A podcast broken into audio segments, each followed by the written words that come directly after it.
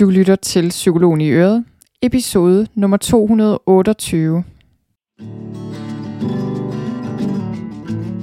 Velkommen til Psykologen i Øret. Jeg er psykologen Birgitte Sølstein, og Øret, det er dit. Whatever it might be Keep surprising me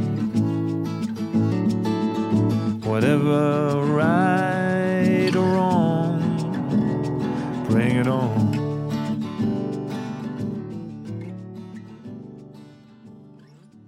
Velkommen til. I dag skal det handle om, hvordan du håndterer økonomisk stress. Og det er et emne, jeg glæder mig rigtig meget til at dykke ned i. Både i den her episode og også i næste episode, der kommer her på podcasten, hvor jeg har inviteret en gæst i studiet til en snak om økonomi. Fordi det er et emne, der er meget relevant lige nu. Øhm, man skal ikke kigge ret meget på nyhederne eller lytte til nyhederne nogen steder, før man finder ud af, at det her er noget, der bare fylder rigtig meget lige nu. Så øh, det her med penge, det er, øh, er et relevant emne, og det kommer jeg også ind på. Det er et super interessant emne i det hele taget, når det kommer til psykologi. Men lige nu især er penge og økonomisk stress et emne, som, som er vigtigt at tage op, fordi der er mange af os, der oplever det. Men inden da, inden jeg hopper ud i emnet, så får jeg egentlig bare lige lyst til at sige, at øh, ja, apropos medier og det her med, hvad der fylder i medierne, at øh,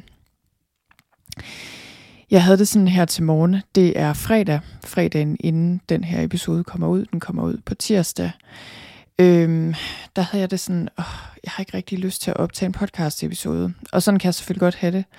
Nogle gange, øh, før eller siden, får jeg som regel lyst til det, eller også så er det bare tid til det, sådan som det er nu.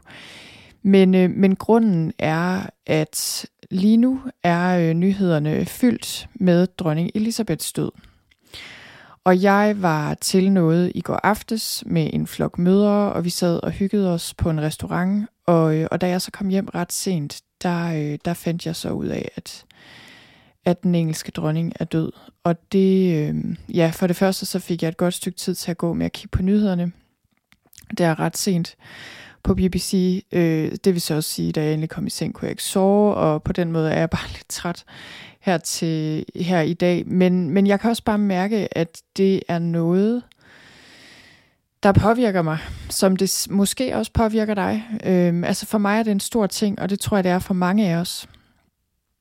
Fordi den her dronning har været, ligesom vores egen dronning har øh, været her i mange, mange, mange år, så er det ligesom bare en af de der ting, som øh, på en eller anden måde, i hvert fald har jeg det sådan, at det er ligesom ting, jeg ubevidst føler bare kommer til at vare for evigt, som altid har været der, og som altid vil være der.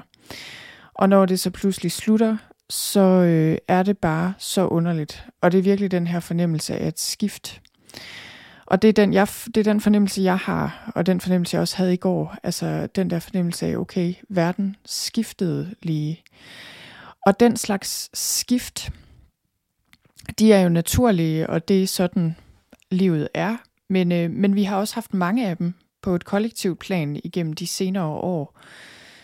Så, øh, og noget af det, jeg faktisk også kommer til at sige noget om her, det er det der med, at det er ligesom om, vi er, jeg kan tale for mig selv, men jeg, jeg ved, jeg ikke kun taler for mig selv. Øh, vi har været igennem mange skift, mange meget store skift, og har skulle håndtere mange pludselige nyheder. Øh, den ene og den anden krise, der pludselig står for døren. Og det gør, at mange af os er omstillingsudmattede. Og, vi, øh, og det er svært at tage ind, når noget nyt stort sker. Øh, som det her, men især også den øh, økonomiske krise og forsyningskrise, vi måske får, alle de her ting Altså det er ligesom om, vi bare ikke rigtig orker en krise mere. Jeg, sådan har jeg det i hvert fald. Jeg orker det faktisk ikke. Altså man gør jo det, man skal, og vi gør det, vi skal. Øh, heldigvis her i Danmark. Og det skal nok gå. Men, øh, men jeg synes faktisk bare, det, det, det er meget at kapere de her meget store ting, der sker. Så det var bare lige lidt om det. Det synes jeg lige, jeg havde brug for at sige, inden øh, vi går videre til selve emnet der handler om økonomisk stress. Og øh, det jeg vil sige noget om, det er, øh, jamen jeg vil sige lidt om, hvorfor synes jeg det her er vigtigt, og hvorfor er det også et lidt overset emne egentlig, det her med økonomisk stress og bekymringer, stress omkring penge. Jeg kommer lidt ind på videnskaben omkring det, og, øh, og jeg siger lidt om, øh, hvad skal man sige, hvordan vi nogle gange kan komme til at håndtere det knap så hensigtsmæssigt, når vi er stressede i forhold til vores økonomi. Og det jeg så også vil gøre her, som er det vigtigste af det hele, det er, at jeg vil give dig tre ting, du kan gøre nu, som du kan bruge til at håndtere økonomisk stress. Og, øh, og de ting, jeg giver dig her, det er ikke sådan klassiske råd i forhold til din økonomi. Det er der andre, der er rigtig gode til at give, og dem, det kommer jeg også til at henvise til, og vi kommer til at høre mere om det i næste uge, øh, næste episode af podcasten. Jeg er jo psykolog, øh, så det jeg egentlig giver her, det føler jeg er mere sådan øh, psykologiske råd, kunne man måske sige, øh, eller noget, noget, der gør, at du bliver bedre i stand til at følge de fornuftige råd og, og langtidsholdbare strategier, du måske har brug for at få fat i, for at få din økonomi sikret øh, og for at få noget ro omkring din økonomi, så du ikke bliver stresset over det. Så øh, fordi jeg tænker, gode råd er som regel meget enkle. Det er de, når det gælder sundhed, det er de også, når det gælder penge. Det er jo ikke så meget det. Det er mere det der med at følge dem, der er svært. Så jeg føler, at de råd, jeg giver her, det er, øh, ja, de er, de er lidt mere af, øh, af en psykologisk, men også praktisk karakter, egentlig vil jeg sige. Jeg kommer også ind på en del praktiske strategier. Og så tænker jeg også, at jeg vil dele øh, noget omkring min egen pengehistorie, kan man sige. Vi har jo alle sammen en penge livshistorie øh, og går rundt med vaner omkring penge, overbevisninger omkring penge, tanker omkring penge, der betyder rigtig meget i vores liv. Så det vil jeg gøre. Så lige først sådan overordnet set om det her med økonomisk stress. Og nej, nu vil jeg lige, nu afbryder jeg mig selv, inden jeg overhovedet kommer i gang. Jeg vil lige sige, at øh, noterne til den her episode ligger inde på min hjemmeside på sølvstein.dk-økonomisk stress. Økonomisk er med O i stedet for Ø, og så er der bindestreg. Øhm, at det, jeg siger det lige, fordi jeg har også øh, lavet det, den her podcast episode som et blogindlæg, hvor jeg skriver mere eller mindre det samme, som jeg deler her. Bare fordi man så kan hoppe derind og kigge på de her tre råd, jeg giver, og måske øh, klikke på nogle af de studier, jeg kommer til at nævne her, eller hvad man nu har lyst til. Så øh, det er bare lige, så du ved det. Men, øh, men økonomi og økonomisk stress, sådan overordnet set, og penge i det hele taget, det er et mega interessant emne, synes jeg, rent psykologisk altså. Og det er ikke noget, vi taler nok om. Det, det tror jeg, fordi penge er en privat ting. Øh, for mange tror jeg, det simpelthen det er svært at tale om, fordi ja, igen, vi har, vi har en historie omkring det, og jeg tror også bare øh, i vores samfund, at det er noget, der bliver anset for at, at være ret privat, og det kan også være meget tabubelagt. For mange er det fyldt med med frygt og skam på den ene eller den anden måde. Enten fordi man måske føler, man har for få penge og ikke har styr på dem. Det kan også være, fordi man føler, man har for mange øh, og har for godt styr på dem.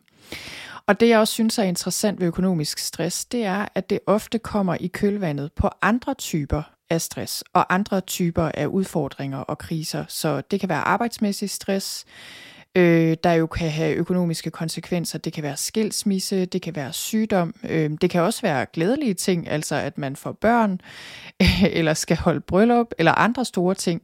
Men altså de her store ting, der ligesom rokker ved vores fundament, og, så, og som også kan betyde, at vores økonomiske situation ændrer sig.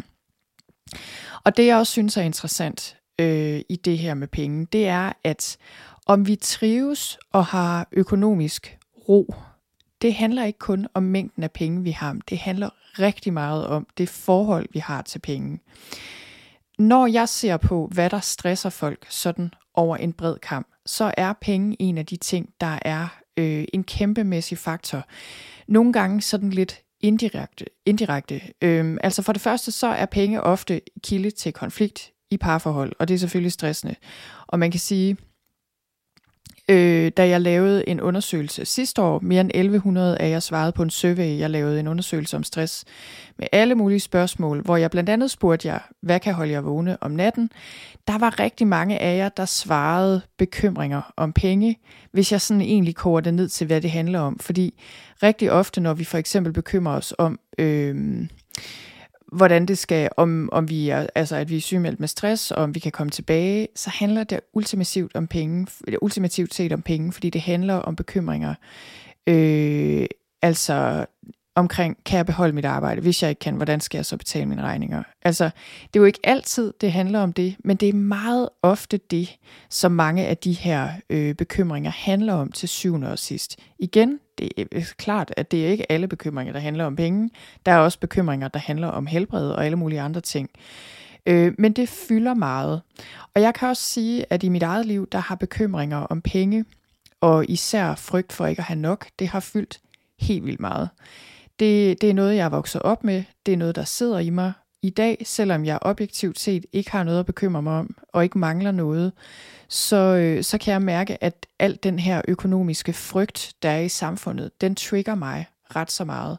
Og jeg tror, at, øh, at eller ved, at alle, mange har forskellige former for frygt eller oplevelser, øh, eller ligesom ting omkring penge, der også dukker op til overfladen i en tid som den, vi er i lige nu.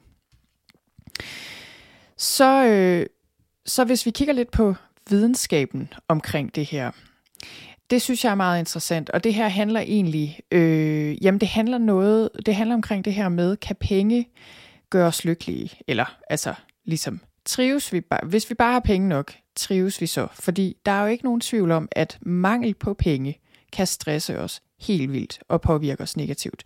Det er der masser af undersøgelser, der peger på. Øhm, der er rigtig mange undersøgelser, der viser, at der er en sammenhæng mellem, hvor mange penge vi har, og hvordan vi trives i det hele taget, både fysisk og mentalt. Men spørgsmålet er jo, hvordan det hænger sammen. Og der er så meget videnskab på det her område, og det er jo det er bare sådan med videnskab, øh, at man tænker måske, når man i videnskaben, så kan vi endelig få svar på, hvad der er op og ned. Øh, og i psykologien øh, kan vi også det, men det, det, det er slet ikke sådan, det er. Med videnskab, synes jeg, det er, det, det er tit sådan, at, øh, at for hvert studie, vi har, der peger i den ene retning, så har vi et eller to, der peger i en eller to andre retninger. Altså, det er bare sådan, det er. Og sådan er det også på det her område. Men jeg har fundet et par interessante studier frem, synes jeg. Øh, det første det er et meget kendt studie, der blev lavet af Daniel Kahneman og en, der hedder Angus Deaton, helt tilbage i 2010. Og den undersøgelse den peger på, at vi til et vist punkt bliver mere tilfredse med livet, når vi har flere penge. Hvis vi mangler penge, så, så påvirker det os negativt. Øh, og interessant nok, ifølge den her undersøgelse, hvis vi øh, har flere penge, så øger det vores oplevede tilfredshed med livet, men det øger ikke vores følelsesmæssige velvære i det daglige. Øh, så det vil altså sige, det er ligesom om, vi, øh, vi, vi vurderer objektivt set, at vi er tilfredse med vores liv, men når man så kigger på, hvordan vi har det til dagligt, så betyder det egentlig ikke så meget. Og det de også konkluderede, det var det her med, jamen op til sådan en eller anden form for middelindkomst, i hvert fald i USA, jeg er sikker på, at det er det samme i Danmark, så, så betyder det noget, hvor mange man har, men når man så ligesom har nok og har den her middelindkomst, så gør flere penge ikke en tilfreds med livet. Og, og det giver jo fuldstændig mening, hvis vi ikke har penge nok til at dække vores basale behov og almindelige udgifter, så går det ud over vores trivsel på mange måder. Øhm, men, men man kan sige, at det her studie det pegede på, at når vi ellers har en middelindkomst, så gør flere penge ikke nogen forskel. Men det er blevet modsvaret i et studie fra 2021 af en, der hedder Matthew Killingsworth. Og han konkluderede, at der ikke er noget luft. Altså, jo flere penge vi tjener, des bedre har vi det, statistisk set. Og det hans studie peger på, det er også, at det både er tilfredshed med livet og følelsesmæssig velvære til daglig, der forbedres øh, i takt med, at vi får flere og flere penge. Så er der et andet interessant studie, jeg fandt over, som jeg, som jeg synes øh, vækkede meget genklang i forhold til min egen erfaring. Det er nemlig, at det er ikke vores indkomst, der betyder noget for vores trivsel, men om vi føler, øh, men hvordan vi føler, vi er stillet rent økonomisk i forhold til andre. Altså for eksempel, om vi har det samme, som, øh, som folk, der bor i vores kvarter har nogenlunde, om vi har mere eller mindre. At det er det, der betyder noget. Så er der et andet studie, som jeg også synes var rigtig interessant. Øh, det var et britisk studie, der peger på, at det er ikke vores indkomst, men hvor meget vi har stående på kontoen. Altså hvor meget vi har opsparet, og kan man sige, måske hvor meget økonomisk tryghed vi har.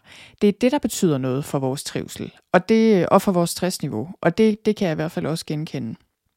Og jeg vil lige sige, alle de her studier har jeg linket til øh, inde på hjemmesiden i noterne. Så, øh, men når alt det her så er sagt, så kan man sige, at videnskaben peger jo også på, at overordnet set er penge en faktor, men der er mange, der er andre ting, der påvirker vores trivsel og vores stressniveau. Sådan noget som sociale relationer er nok det allervigtigste. Selvfølgelig vores livsstil betyder noget, om vi har et meningsfuldt arbejde. Øh, de her ting betyder mere statistisk set. Og øh, som jeg ser det, så, så tænker jeg jo også, ja, altså, jeg tror ikke, penge i sig selv kan gøre os lykkelige, men det er klart, at de kan gøre os mindre stressede, fordi der er en tryghed i at have nok, for det første, øh, og fordi de giver adgang til, til komfort og til, ja, til at give os flere muligheder osv., giver os frihed. Men omvendt kan penge jo også gøre os mere stressede. Altså, vores bekymringer om penge forsvinder jo ikke nødvendigvis, bare fordi vi har mange af dem. Øh, jeg tror, det handler rigtig meget om personlighed og værdier. Jeg tror, det handler meget mere om det, end hvor mange penge man har. Det er virkelig noget, jeg har lært. Øh, og det er ikke den overbevisning, jeg er vokset op med. Jeg, jeg tror, jeg for det første øh, havde har haft en overbevisning om, at hvis man har mange penge, jamen så er alle problemer løst, dybest set. Øh, men også, at, øh, at rige mennesker på en eller anden måde, ja, enten nærmest er dårlige mennesker, eller er rige, fordi de er grådige. Øh, ja, nej, det, der er mange ting der. Jeg tror, der er sikkert nogle af jer, der kan genkende det her, men man kan have de her overbevisninger om penge. I dag har jeg nogle helt andre overbevisninger. Øh, jeg tænker i dag, at, øh, at penge, jeg ser penge som sådan en slags forstærker. Altså, der enten kan forstærke positive tendenser i vores liv, eller forstærke negative tendenser.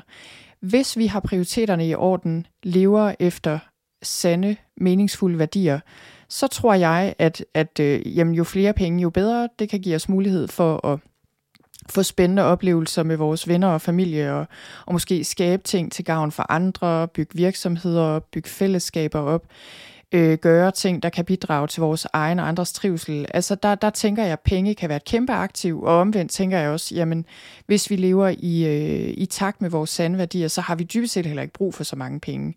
Øh, så øh, ja, det er sådan, jeg ser på det. Og jeg kommer sådan til at tænke på den anden dag i... Øh, ja, det var vist i forgårs, der var jeg til et erhvervsmøde, hvor der var øh, en del, øh, også direktører til stede for større firmaer, altså folk, der er vant til at sidde for bordenden, og uden tvivl kunne jeg forestille mig at tjene rigtig mange penge.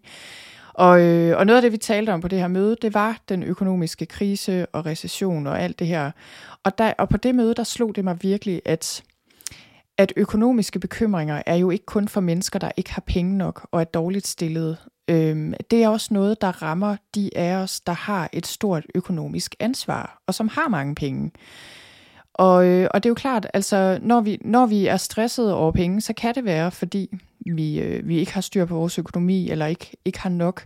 Men det kan også handle om, at vi har et stort ansvar, at vi har øh, mange på lønningslisten. Øh, når vi har mange penge investeret for eksempel, så er der også mulighed for at miste mange af dem. Altså økonomisk stress, tænker jeg, kan ramme alle. Men igen, om vi, om vi så er stresset over penge. Altså jeg tænker heller ikke, det er givet, at man er stresset rent økonomisk, bare fordi man har mange penge og har et stort ansvar.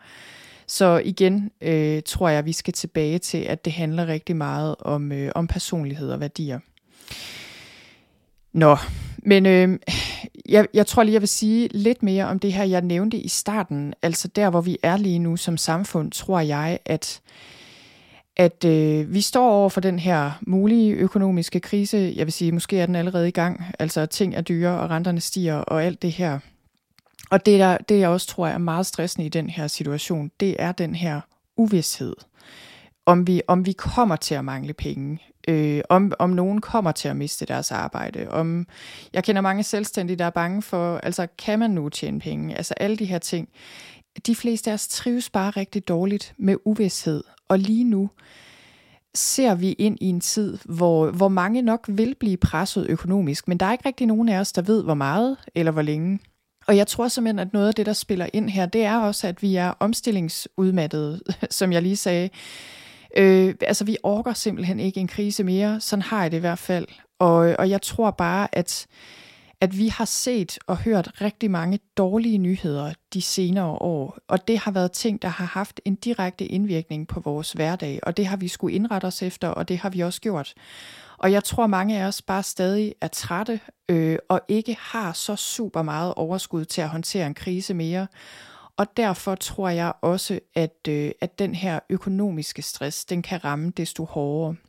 Og man kan sige, i forbindelse med det, så handler det jo også lidt om, om robusthed. Og sådan som jeg ser det, så, så er vi bare ikke super robuste lige nu, og det giver mening, fordi vi har brugt mange af vores ressourcer. Vi er egentlig et sted, hvor vi dybest set har brug for at, at genopbygge nogle fællesskaber og nogle ressourcer og noget energi og noget overskud. Øh, og i stedet for, så skal vi så måske i gang med øh, at arbejde hårdt på at få styr på vores økonomi og spare på varmen, og øh, altså i bedste fald selvfølgelig bare klare os igennem det her på en eller anden måde. Og, øh, og jeg har tænkt meget over det her med robusthed, og også økonomisk robusthed faktisk.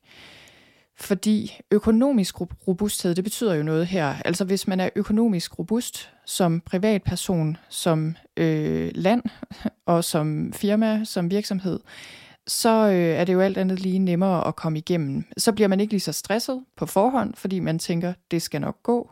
Og det sandsynligvis vil det gå, og man kommer fint igennem en periode som den her. Fordi man, øh, man har noget at stå imod med.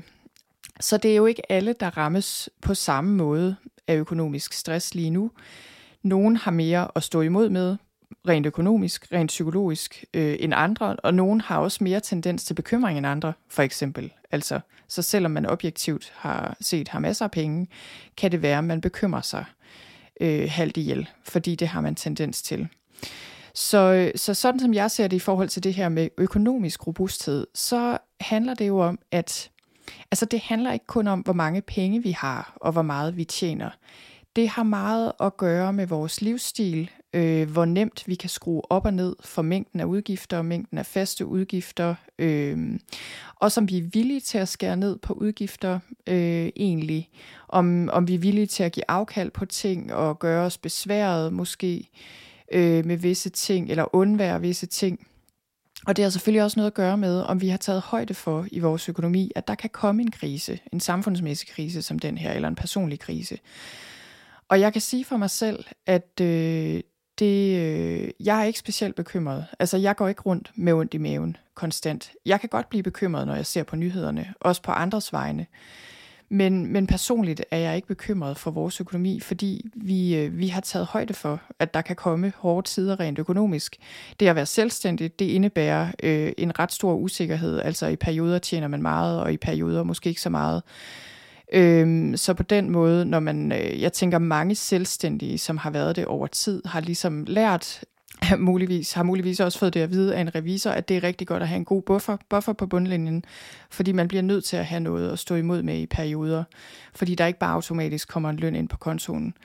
Men jeg vil sige, for mit vedkommende, der er det simpelthen noget, jeg har lært på den hårde måde. Øh, noget, vi har lært på den hårde måde. Det her med, hvor vigtigt det er at tage højde for, at der kan komme hårde tider.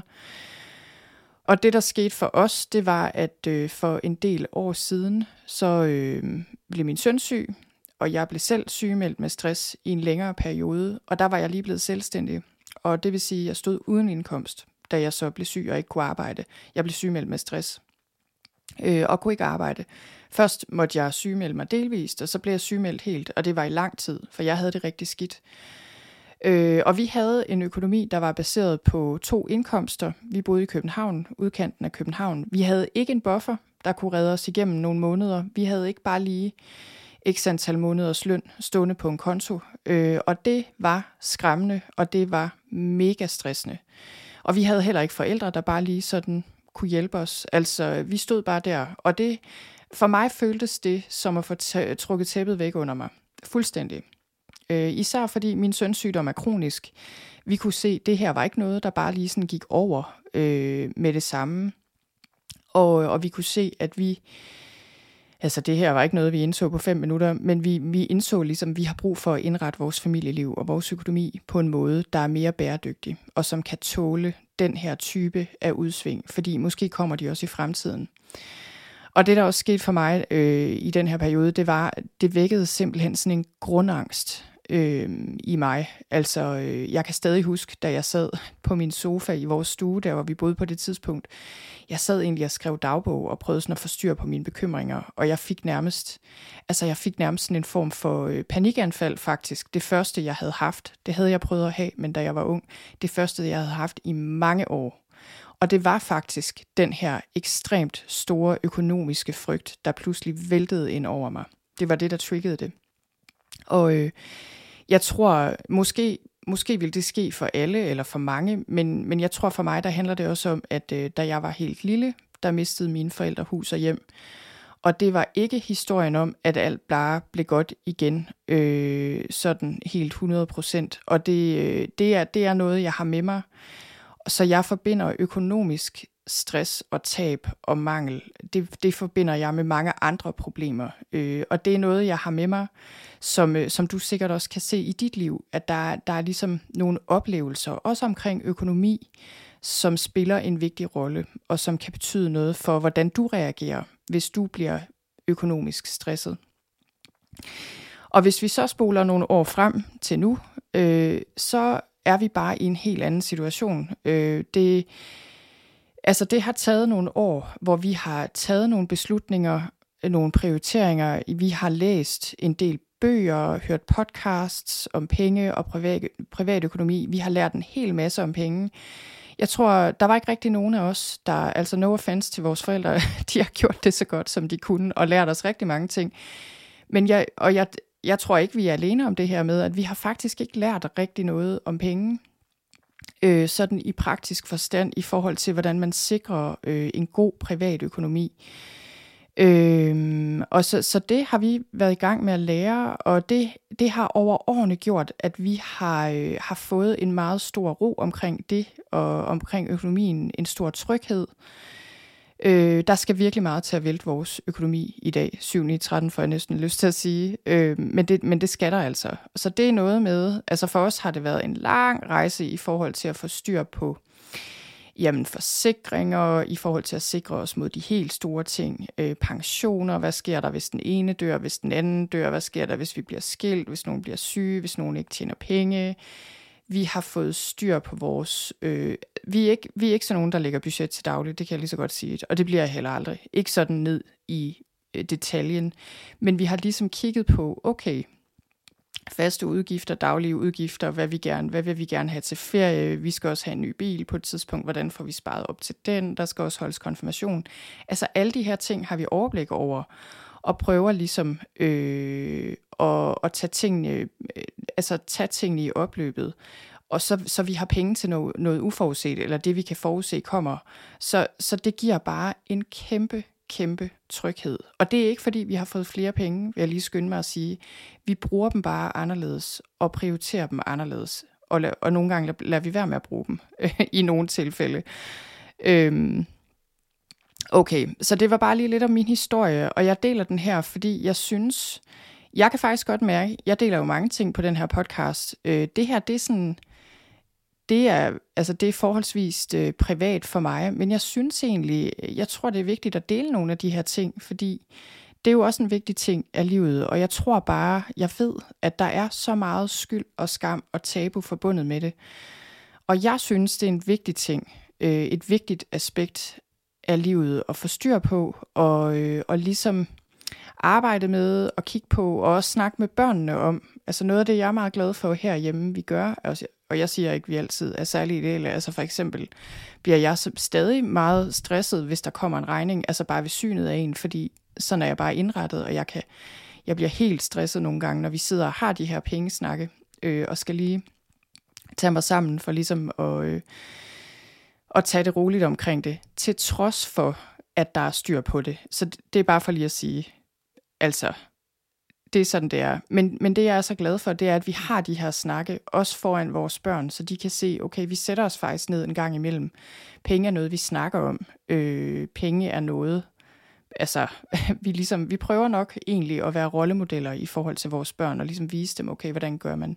Og igen, vi er ikke super hverken disciplineret eller vildt sparsomlige på alle områder. Det er slet ikke det, det handler om. Det er mere den der overordnede fornemmelse af at have nogenlunde styr på det.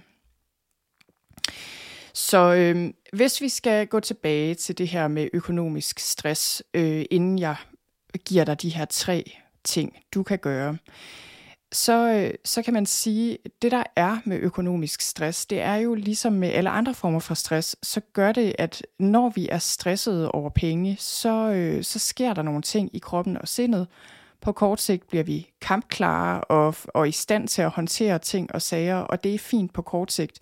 Men hvis vi går rundt i den her stressede tilstand, så bliver vi udmattede, og stress kan give, langvarig stress kan give alle mulige symptomer, både fysisk og psykologisk, øh, som ikke er hensigtsmæssige, og som kan ødelægge vores helbred over tid. Og det, der også kan ske ved økonomisk stress, det er, tænker jeg meget tit, at vi føler os ude af stand til at handle vi føler os stressede, øh, men vi føler ligesom, vi føler os magtesløse. Enten fordi vi føler, at vi ikke kan gøre noget ved vores omstændigheder, fordi de er overvældende eller indviklede, vi ikke kan finde hoved og hale i det. Det kan være nogle vaner, vi selv har, vi har svært ved at ændre. Jeg ved i hvert fald, jeg har nogle vaner rent økonomisk, som er mega svære at ændre. Øhm, og, så, og det er her, vi så begynder måske at gemme os for, hvordan virkeligheden ser ud, og ligesom bare lukke øjnene. Øh, det kan være, at vi dulmer vores frygt på andre måder, der ikke rigtig hjælper os. Det hjælper os, det kan vi jo gøre på mange måder. Så, øh, så, så, og det kan betyde, at vi ikke handler specielt rationelt og hensigtsmæssigt. Øhm, og, det, og det er jo helt klart også, altså, så det er en ting, så vi kan begynde at gøre ting, der ligesom bringer os i en ond cirkel, der bare øh, stiller os i en endnu dårligere position rent økonomisk, som giver os endnu mere stress. Men det, man kan sige, er et af de helt store problemer med økonomisk stress, det, øh, det er, at det kan belaste vores relationer rigtig meget. Fordi når vi er stressede, så bliver vi mindre nærværende, vi bliver mindre empatiske. Sådan er det bare. Vi får mere tunnelsyn, bliver kortlundede.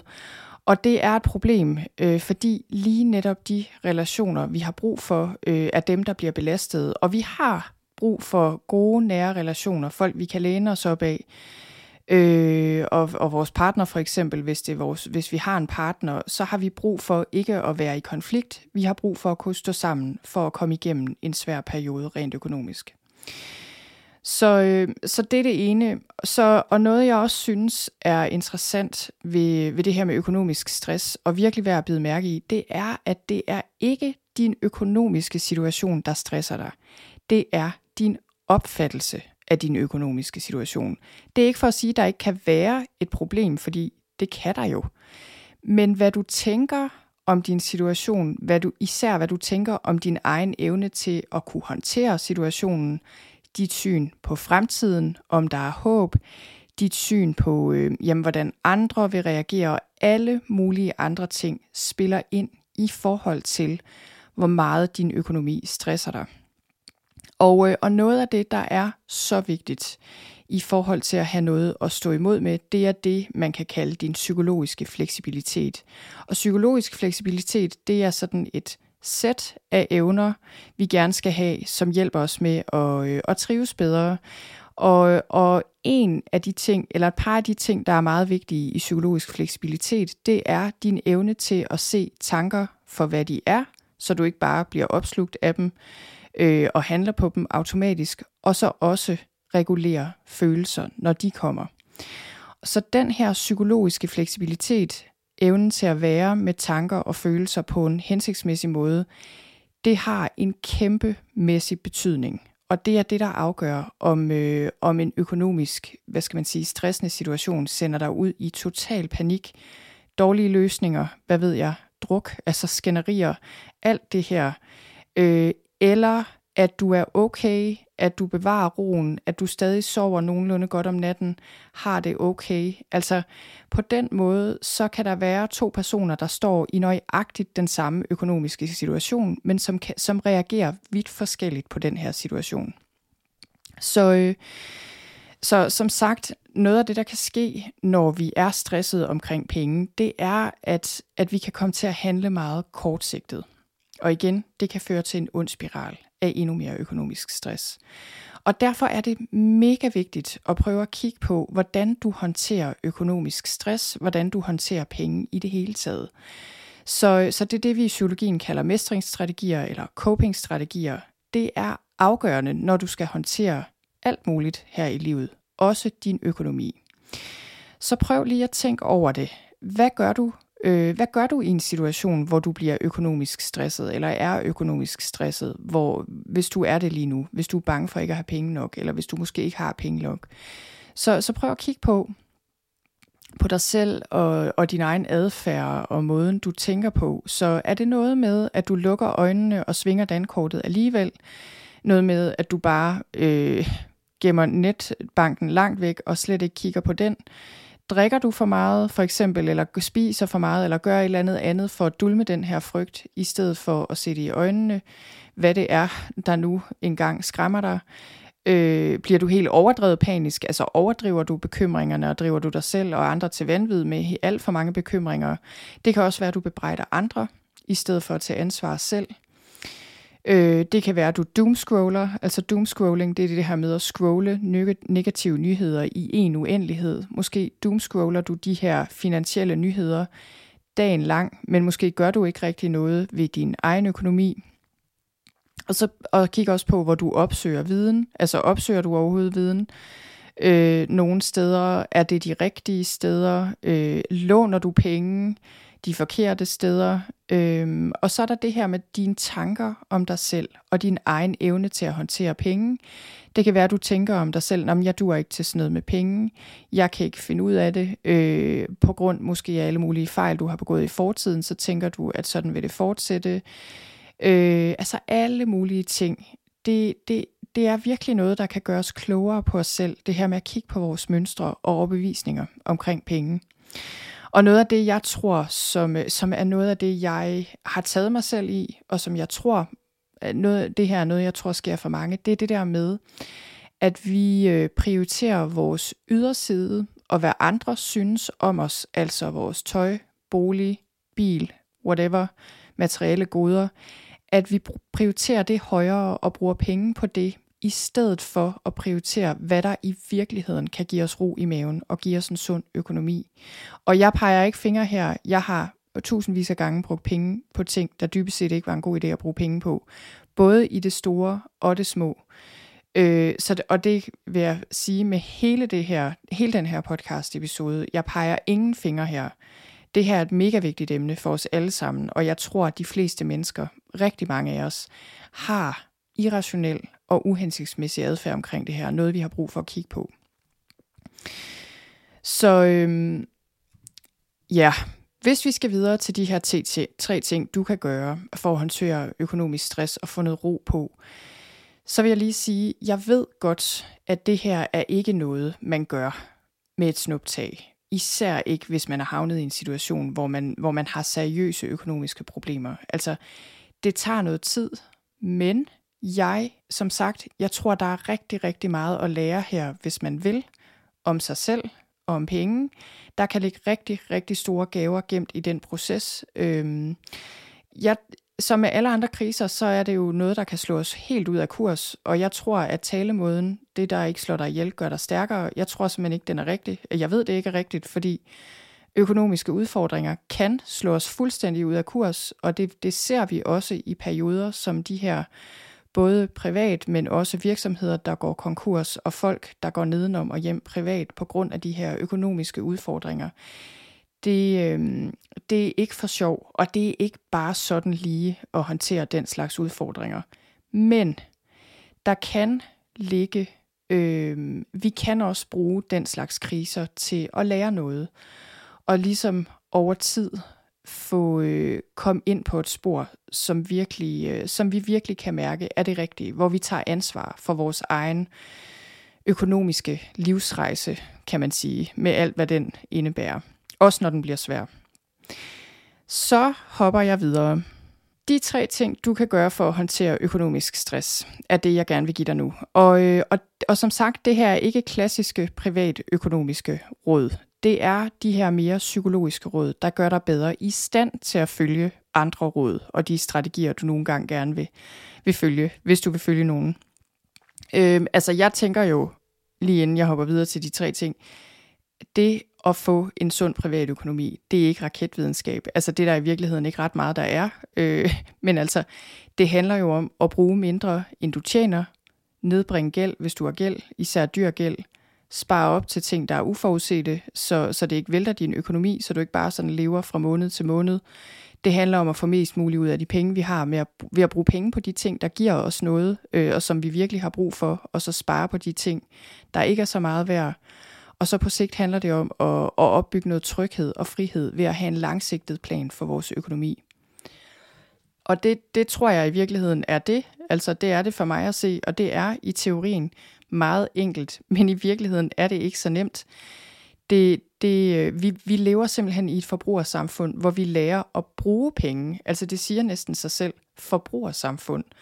Det lærer vi rigtig meget af, og, og, om, og det påvirkes vi til døgnet rundt. Men vi lærer ikke nødvendigvis så meget om at kultivere økonomisk ro og frihed. Og jeg føler, at de tre trin, de tre råd, jeg giver dig her, de kan hjælpe dig i den retning.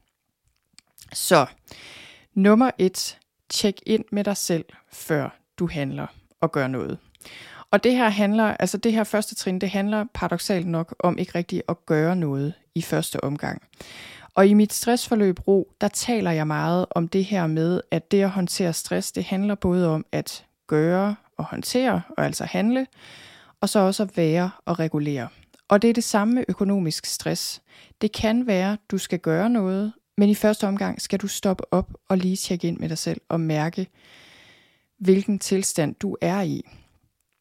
Så i en periode, hvor du er stresset på grund af penge, så vil jeg anbefale dig, at du simpelthen lige vender dig til at sætte en stund af hver dag til bare at være med dig selv.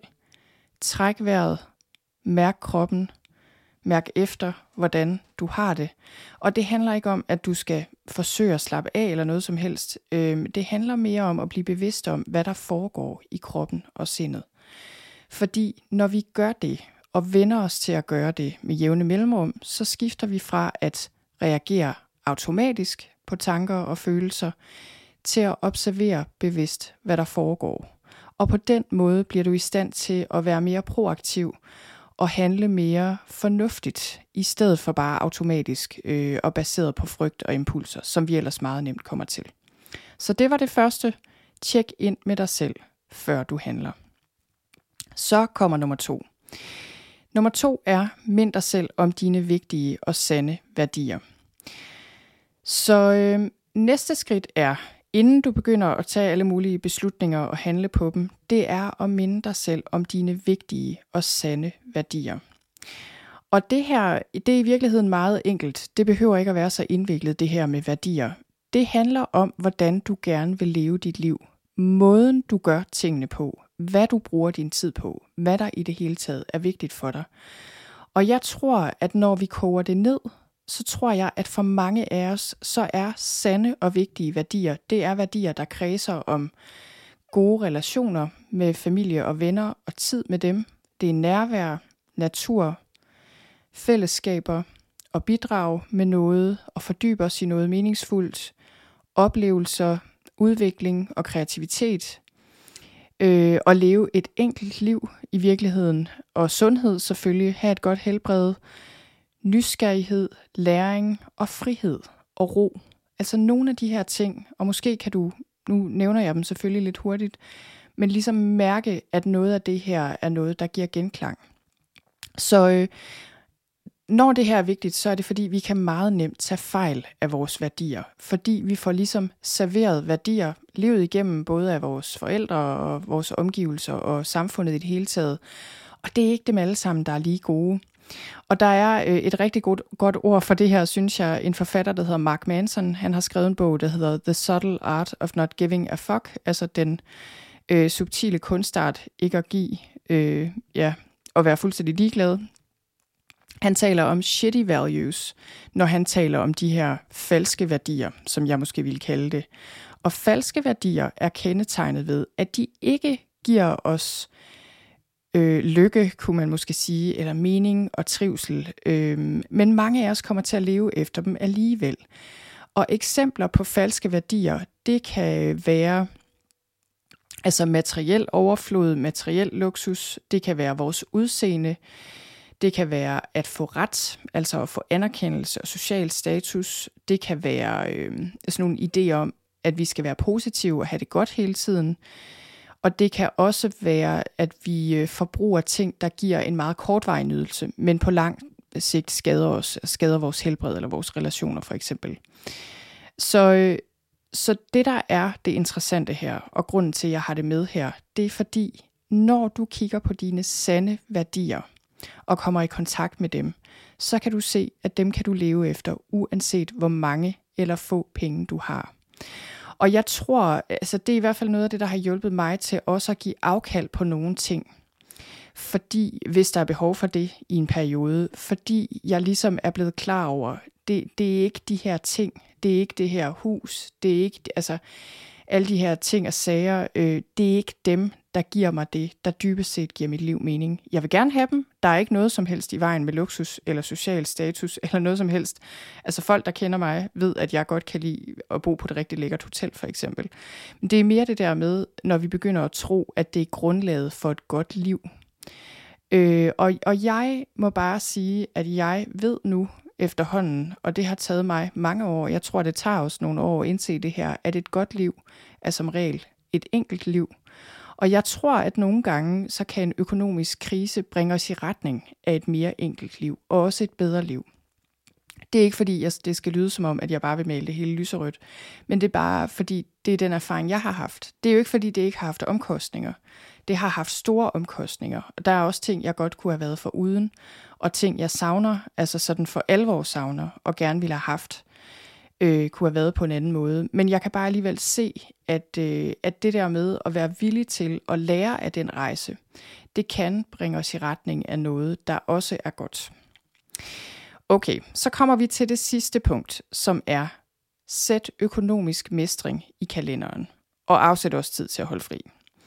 Så, så det her, det er det trin, der fokuserer på handling. Og det her, det handler simpelthen om, at jeg anbefaler, at hvis du har brug for at kigge på dine penge, og få styr på dem, fordi det stresser dig, så skal du simpelthen sætte tid af til det i kalenderen. Og, og det kan være nogle timer, en eftermiddag hver uge i en periode, eller en gang om måneden, eller hvad der nu er behov for. Og, og når det her er vigtigt, så er det fordi, altså egentlig tænker jeg jo, det er vigtigt for os alle sammen, fordi det, det er vigtigt at kigge på vores penge en gang imellem, fordi det er vigtigt, og at det er jo en vigtig del af livet, og noget vi skal have styr på. Men, men især selvfølgelig, hvis du er i en situation, hvor du virkelig har brug for at, at få noget ro omkring din økonomi, så er det noget, der bare virkelig kræver noget tilløb. Det kan vække helt vildt meget modstand. Øh, det her med, altså det sekund, du selv, beslutter dig for, okay, nu skal jeg sætte mig ned, eller vi skal sætte os ned og få overblik over økonomien, så kan det vække en hel masse modstand, fordi det vækker en masse frygt eller skam. Og så kommer alle dine undvigemanøvrer, og du kender dem jo selv. Hvad er dine undvigemanøvrer? At du hænger i sociale medier en halv eftermiddag, eller pludselig skal du skrive en mail, eller fikse en cykel, eller hvad ved jeg. Altså, der er rigtig god grund til at lave en fast aftale med dig selv. Put den i kalenderen, måske med dig selv eller din partner, hvis, øh, hvis du skal gøre det sammen med din partner. Hvor I sætter jer ned og får overblik over, hvad der skal gøres Øh, I første omgang skal der måske ikke gøres så meget andet, end at de bare får et eller andet overblik. Og det tager altså noget tid, så derfor kan det, tænker jeg, for de fleste mennesker være noget med, at man skal afsætte noget tid i en periode. Det er vigtigt, at det ikke bliver for overvældende og udmattende, så det er bedre at kigge på det et par timer, øh, en fredag, og så afsætte noget tid igen næste fredag, eller hvad nu. Og det, altså, det vil jo være fuldstændig individuelt, hvad det handler om, hvad der ligesom skal på plakaten her. Men det kan jo være sådan noget med at få overblik over alle faste udgifter, og måske skal der skæres ned der. Øh, det kan være at få overblik over gæld, og hvordan man måske kan afvikle dyr gæld, øh, hvis der er behov for det. Det kan være øh, at ringe rundt til forsikringer, få et nyt tilbud for at spare penge. Det kan som regel godt betale sig, hvis man ikke har gjort det i nogle år. Det kan være noget med at sætte et fast budget for mad, lave madplan, handle en gang om ugen for at spare penge der. Øh, opsige abonnementer på alle mulige ting, man ikke bruger. Kig pensionsordninger igennem. Øh, måske kigge på netbanken, sætte nogle konti op, så du får overblik og ligesom mulighed for at spare op eller sætte penge til side og få lidt mere overblik. Øh, så ja, altså finde ud af, okay, hvordan får, jeg, øh, hvordan får jeg de her penge ind i mit budget, så jeg har penge til den her ekstra varmeregning, eller hvad det nu er. Og det, der er så vigtigt ved det her, det er, at den her pengestund skal meget gerne være en hyggestund. Og det ved jeg godt lyder fuldstændig urealistisk, og jeg har lige selv sagt, hvor stresset jeg kan blive af at snakke om regninger og bare se en regning. Og, det, og jeg må virkelig sige, jeg er ikke specielt god til at praktisere det her selv øh, med at gøre det til en hyggestund. Men vi prøver faktisk, at det så er noget med, at vi får en god kage, eller noget rigtig godt at spise bagefter, måske vi køber noget udefra. Altså ligesom, det der er pointen med det her, øh, og noget jeg virkelig gerne vil gøre i mit eget liv, det er at gøre det til noget, der er værd at fejre, når vi kigger på vores økonomi, ser den i øjnene, gør noget for at få noget ro på. Øh, det synes jeg bare er rigtig vigtigt. Og så er det også vigtigt, at du også holder fri fra de her økonomiske bekymringer og tanker. Og det gode ved at sætte det i kalenderen, altså øh, og ligesom have håndtering af økonomi i din kalender en gang om ugen eller hvad nu, det er, at du bedre kan holde fri resten af ugen med god samvittighed, og sandsynligvis vil du kunne sove bedre om natten, fordi du ved, okay, jeg er i gang med at gøre noget aktivt for at få ro på omkring det her og få styr på det. Og det var altså det. De tre ting her. Og igen, jeg vil sige, du kan se det inde på noterne til episoden, hvis du gerne lige vil have dem opsummeret. Det jeg får lyst til at slutte af med her, det er at sige, at det er simpelthen så vigtigt, at på den her rejse, øh, der er du, der, der bliver du simpelthen nødt til at være tålmodig med dig selv og tilgivende over for dig selv, fordi og det er ikke det samme som, at du bare skal lade dig selv bruge løs af penge, du ikke har, eller altså, det er ikke det, det handler om. Men det er det der med, at vi bliver nødt til for det første at fejre vores fremskridt og klappe os selv på skuldrene, når vi prøver at gøre noget ved en svær situation. Øhm, og vi bliver også nødt til at være tålmodige med os selv. Det vil sige, når vi begår fejl, eller bruger for mange penge, eller ikke har styr på det, eller synes, det er svært, så er det noget med at opmuntre os selv, som vi vil gøre med en god ven i stedet for at bebrejde os selv og bare vende ryggen til. Og det vil jeg sige som de sidste ord, at det her, det er altså noget, du skal gå til med mildhed og tålmodighed. Øh, og det, det kan virkelig godt betale sig. Og jeg, som sagt, så er det her noget, jeg føler kan være en kæmpe gave på sigt, selvom det lige umiddelbart kan virke uoverskueligt og virkelig skræmmende, når man, øh, når man for alvor skal håndtere økonomisk stress. Og det var ellers bare det, jeg havde for i dag. Og så vil jeg sige tusind tak, fordi du lyttede med. Husk, at du også kan følge mig på øh, Instagram. For det første, det var egentlig ikke det, jeg ville sige. Det ved jeg ikke, hvorfor jeg lige pludselig sagde. Men det sagde jeg så. Det kan man godt. Jeg hedder Psykolog B. Men det jeg egentlig ville sige, det var, at du kan skrive dig op til mit nyhedsbrev, tirsdagsmailen. Det kan du gøre ind på min hjemmeside. Og når du gør det, så modtager du simpelthen en mail en gang om ugen, hvor du får mit nyhedsbrev nogle gange med et link til en ny podcast episode eller noget andet spændende. Så, øh, så gør det, og så vil jeg ellers bare sige tak for nu.